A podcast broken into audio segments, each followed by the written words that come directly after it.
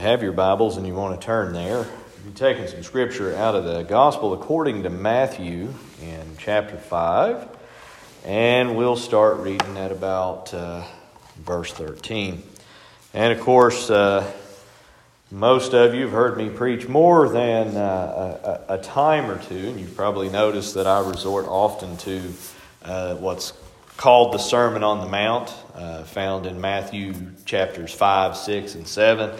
Uh, many uh, Bible commentaries uh, state that this is probably the most comprehensive version of, a, of an entire sermon that Jesus preached. And uh, you know that all the things that he said here in this particular sermon, of course, we, don't, we need not to just agree with, but to actually put into practice. And, uh, you know, what I'm getting ready to read comes on the heels of the Beatitudes, as they're commonly referred to.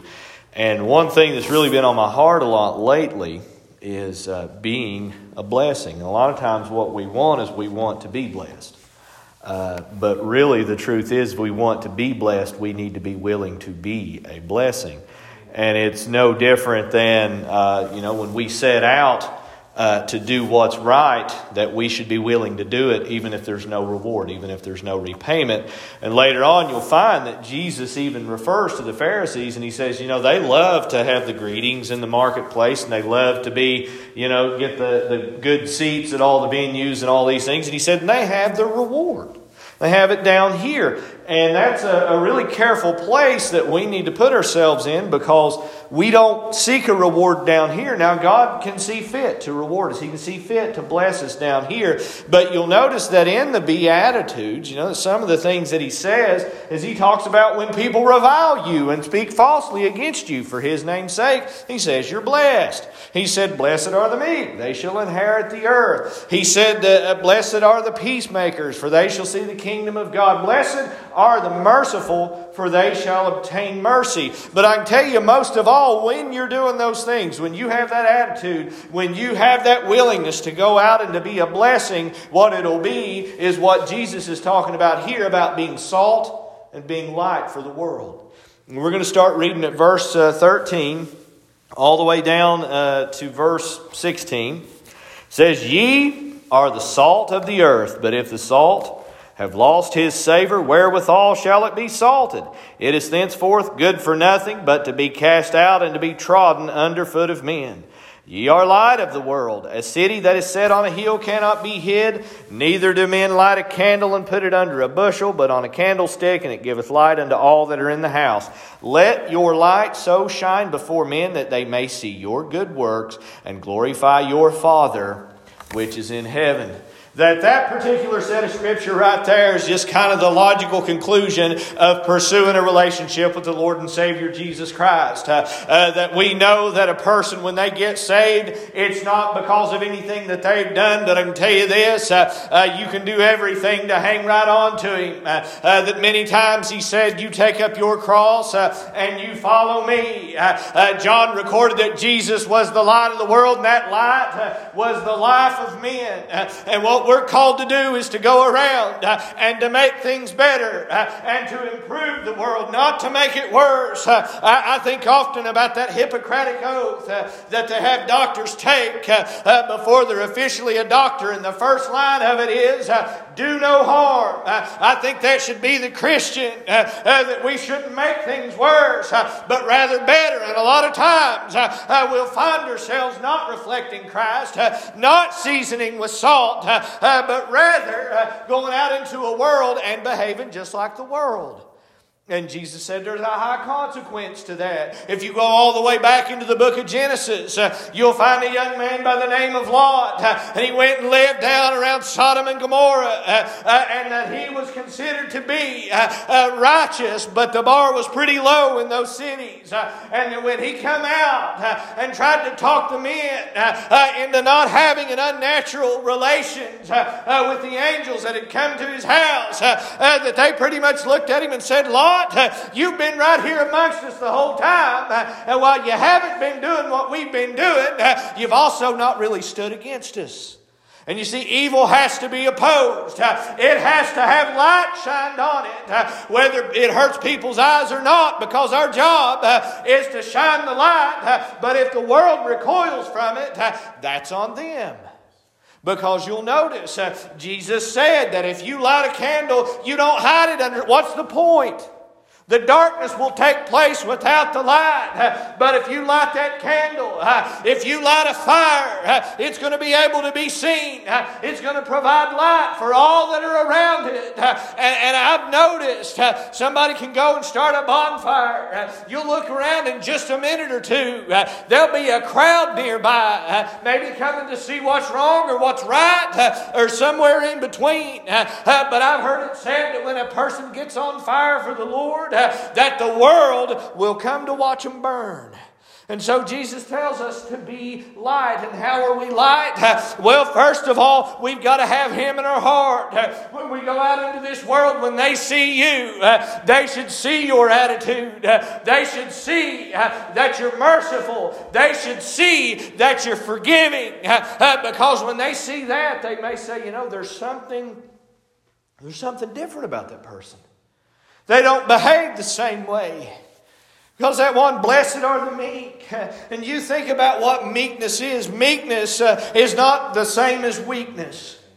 Meekness is strength under strict control. And Jesus was a wonderful example of that. All the miracles and everything that he had done. Uh, uh, he looked around at Pontius Pilate when Pilate asked him, Are you a king? Uh, and Jesus told him, Well, you just saying it? Have you come to this conclusion on your own? Did somebody tell you that? And he said, Am I a Jew? How would I know? And Jesus said, If I were of this world, if my kingdom were of this world, then my army would fight for me. And he said, So you are a king then, but Jesus didn't use all of the power at his disposal. He come with a very meek and a very lowly spirit. He could have said, "Angels, get him." They couldn't have held him. When they come and got him with clubs and things like that, he voluntarily went. They didn't take him against his will. He was in this world for that purpose uh, to come down uh, uh, and to be the light and the life of men because all the miracles that he did, all of the things, every step that he walked would have been pointless had he not gone to that cross had he not died for our sins. Uh, uh, but then what we're called to do uh, is to go and to tell them. You see, because a lot of times when we encounter somebody that's lost, and, and I think about this often about Jesus when he come to a, a, a guy who climbed a tree to see him. And he walks up, and you, you, you, remember the tale of it. The guy's name was Zacchaeus.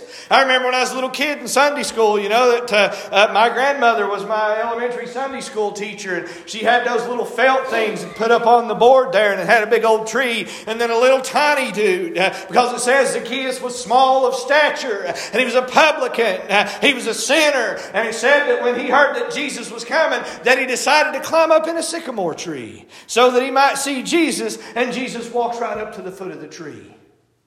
And maybe some of the Pharisees would be like, Jesus, you want us to go get a saw and cut the tree down with Zacchaeus in it? We've got a few rocks here. Let's see if we can knock him in the head and cause him to fall out of there. You might have thought that Jesus would point right up at him and say, Zacchaeus, you vile son of the devil, come down here that you might face judgment. But rather, Jesus looks up in the tree and says, Make haste and come down. For I'm going to your house today. And he acted differently. He could have condemned him right there. He could have said, You know what? You're guilty of your sin. You're worthy of hell. You no longer have life. You're going to move on to the next thing. But rather, he came as light and the life of men. And after that, Zacchaeus spent an afternoon with Jesus Christ said he stood up and he repented of all the things that he had done, promised to repay, promised to do better. And that is life. That's the sort of thing that somebody doesn't give up easily unless they encounter the transforming power of Jesus Christ. And this world, They come around, you know, and I think about this where Jesus said, You're the salt of the earth. Uh, and we know that salt at one point in history was used as a currency. Now, you know, we go to the store and it's one of the cheaper things that you can buy in that little Morton's blue drum that they give you. And, and, and you refill your salt shaker. Uh, but I can tell you this uh, have you ever tried to eat something that needs salt without salt? It's so vastly different that it defies logic. And anytime I start into a, a, chemistry unit, I always tell my students about this one chemical compound called sodium chloride. It's NaCl. And I write it on the board. And by the time I'm done, they usually know what NaCl means. And NaCl is the chemical formula for table salt. And I'll tell them, you eat this on a regular basis. And I'll tell them, but if you ate just sodium, it'd be bad. Real bad. Sodium as a metal if it touches water, it'll burst into flames and explode. I tell them, so don't eat sodium. And I tell them, and chlorine as a gas? Well, they used to use that during World War I, to try to kill each other. Launch chlorine gas attacks. It's this gross looking yellow color. I said, but you take them and you put them together and they become something that's very important under the right conditions that they complement each other. Uh, uh, and I tell them, you know, in salt, how important is it to food? Uh, well, I can tell you that if you sit down to eat potatoes without salt, you can choke them down, but they're not as good. Uh, and salt makes things better. Now, I will say, as a public service announcement, don't use too much. That's a bad idea, too. As I would often tell Gracie, when she would be eating mashed potatoes, don't make them crunchy with salt. But salt is a flavor enhancer, it makes things better.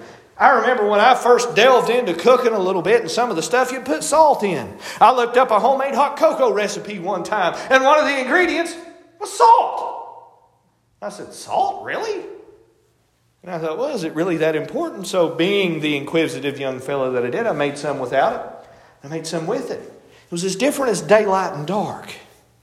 And that's what Jesus is talking about here is that when you go around, you should improve situations. That your presence uh, should bring the presence of the Lord into the room.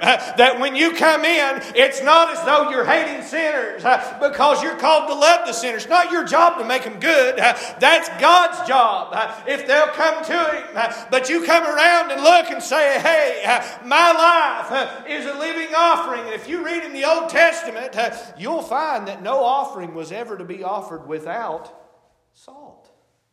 That's how important that it was.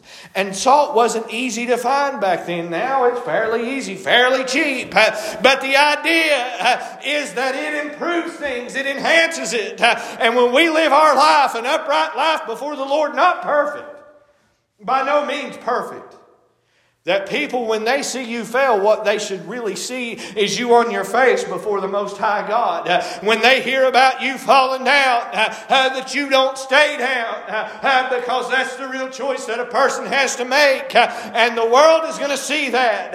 and when they see you, they should see the light of Christ. And their lives should be improved because of it. Because you're merciful. Because you're a peacemaker. Because that you'll endure and be kind. I can tell you that'll win more hearts than anything else.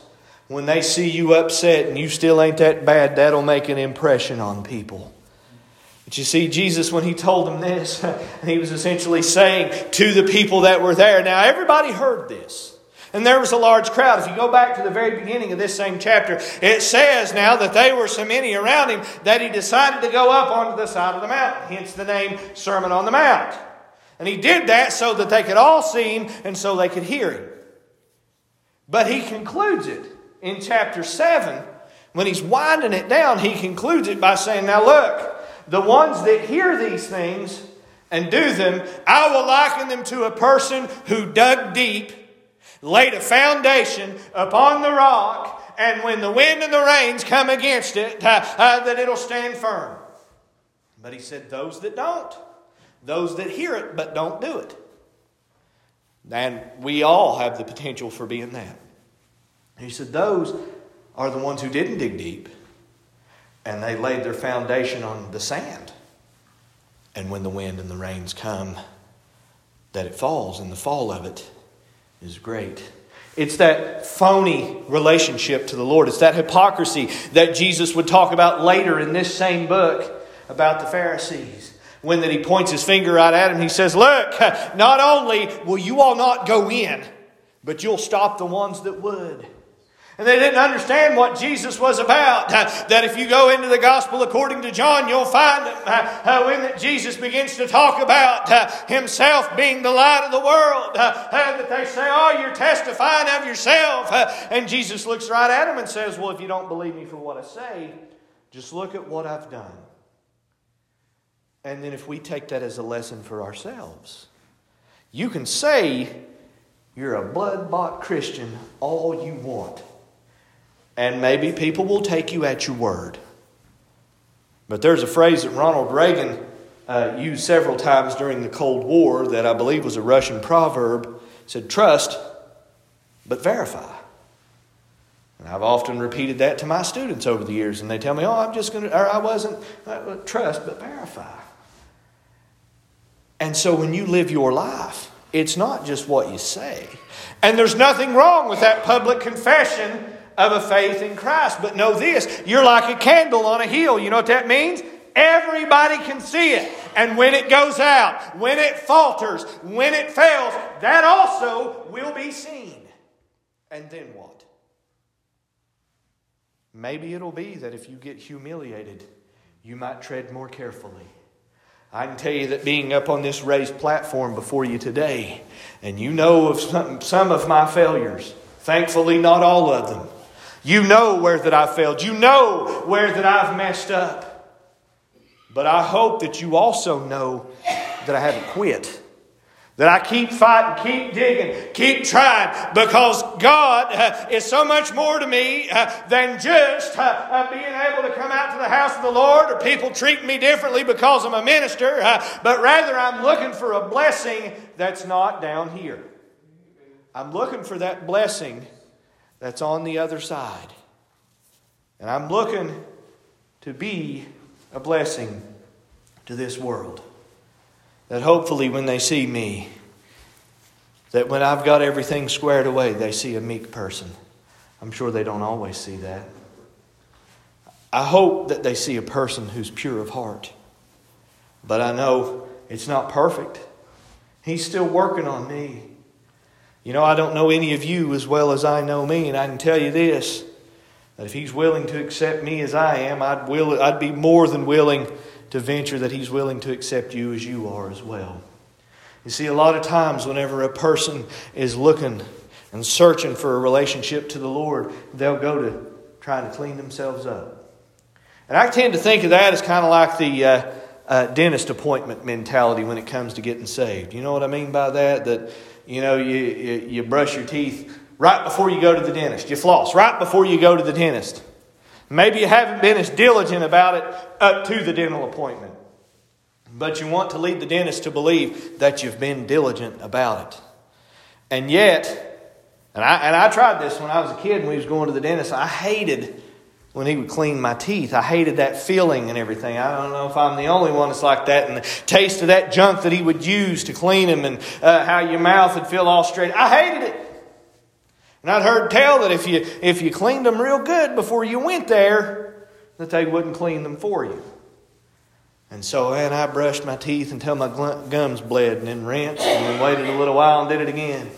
Went there, and it still wasn't good enough. He could see the things that I couldn't see. And he got in there and he cleaned things up. And you know, the funny thing was, is it was for my benefit.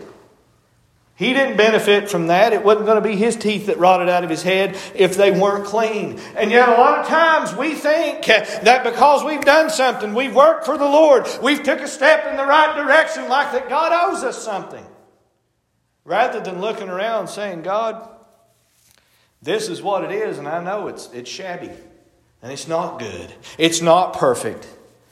But God, I know that you can perfect me. Maybe not down here, but you can get me closer. You see, because when we're called to be salt and we're called to be light, we're not called to be perfect, but we are called to bring what the Lord has given us to those that don't have it. to come around, you know, because Jesus, when he met the woman at the well, she was there and he asked her for a drink of water. She said, How can you ask me for a drink of water when I'm a Samaritan and you're a Jew? Jesus told her, He said, If you knew who I was, you would be asking a drink of water from me. And he told her, And what I give you, it will sustain you and you'll never thirst again. And she says, I would like some of that. Give me this water. She was, in, she was seeking what Jesus had.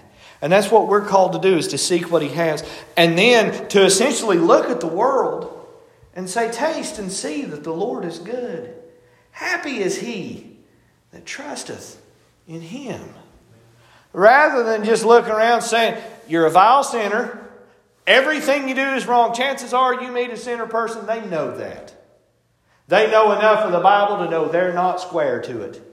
But I can tell you this if they meet you and you meet them with kindness, like Jesus did that woman on the well, there were lots of lost people in this crowd that Jesus is talking to. But he didn't just tell them about sin, he didn't just tell them about hell. Well, what he did tell them was the kingdom of heaven is at hand. You ever just walked up to somebody and told them that?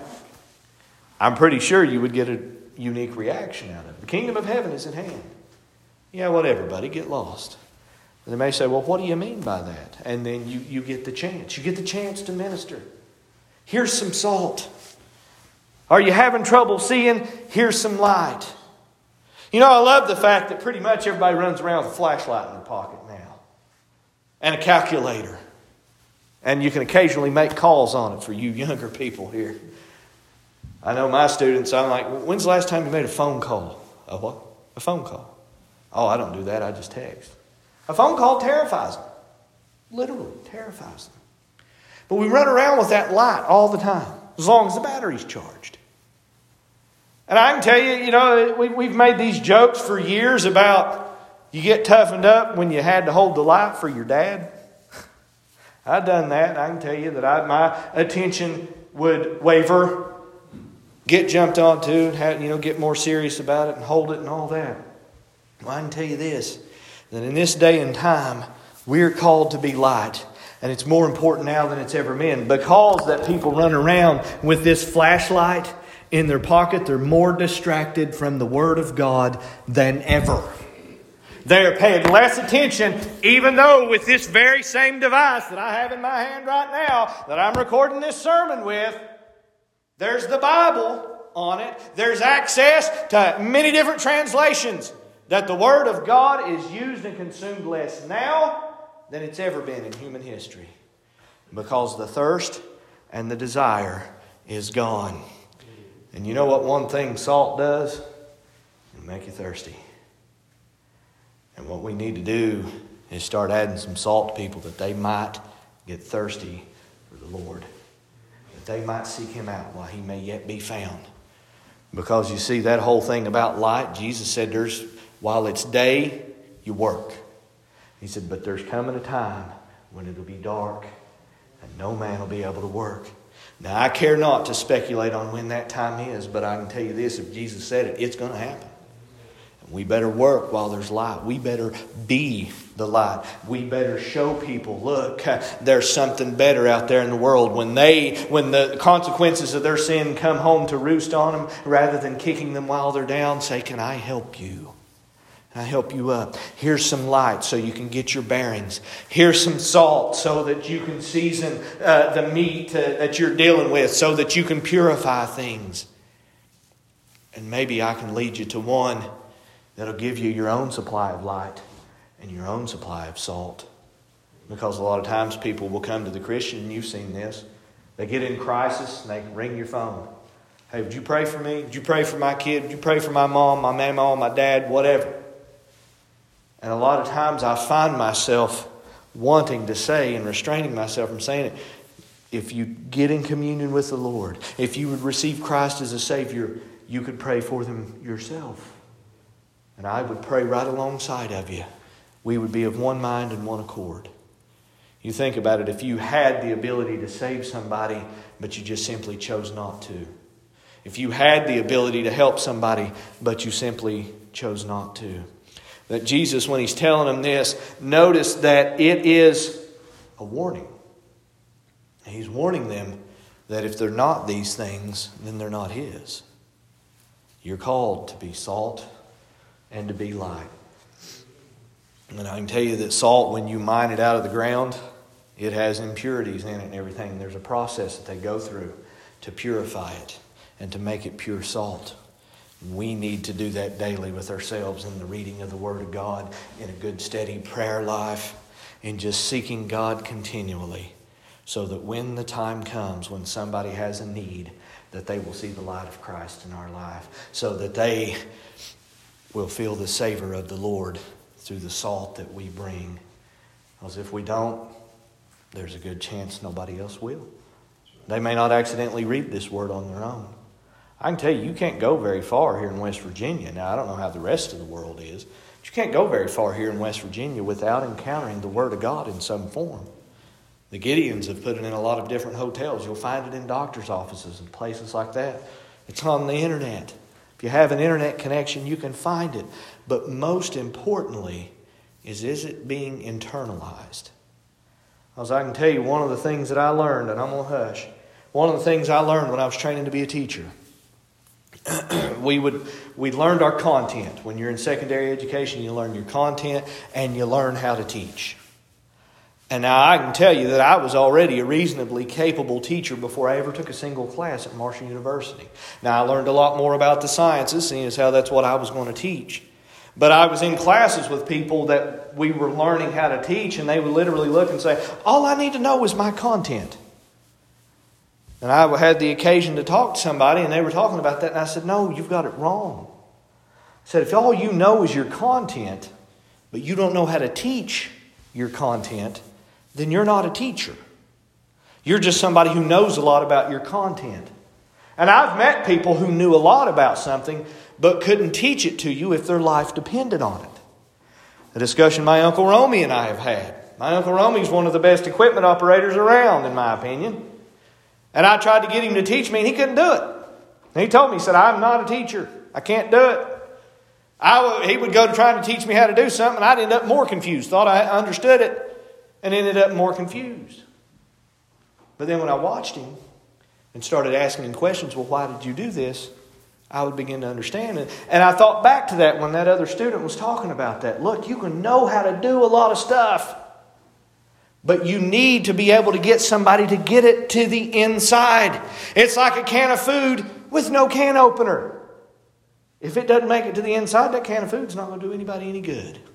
This Word of God has to make it to the inside. You can't get it to the inside, but you can get it to them and then say, Taste and see that the Lord is good. Happy is he that trusteth in him. That's your job. That's your job, being the salt and the light, is to just get it to him and say, Now look, I've prepared this meal, but it's your choice whether or not you eat it. It's your choice whether or not you internalize Christ. It's your choice whether or not you receive Him, but I've brought it to you. I've lit the candles. I've salted the meal. I've prepared it and seasoned it, but only you can eat it. And your job is to tell them, to prepare them, to let them see you and see the Lord's good works in you, that they might turn from the things of the world and receive Him. Let's all stand and get a song.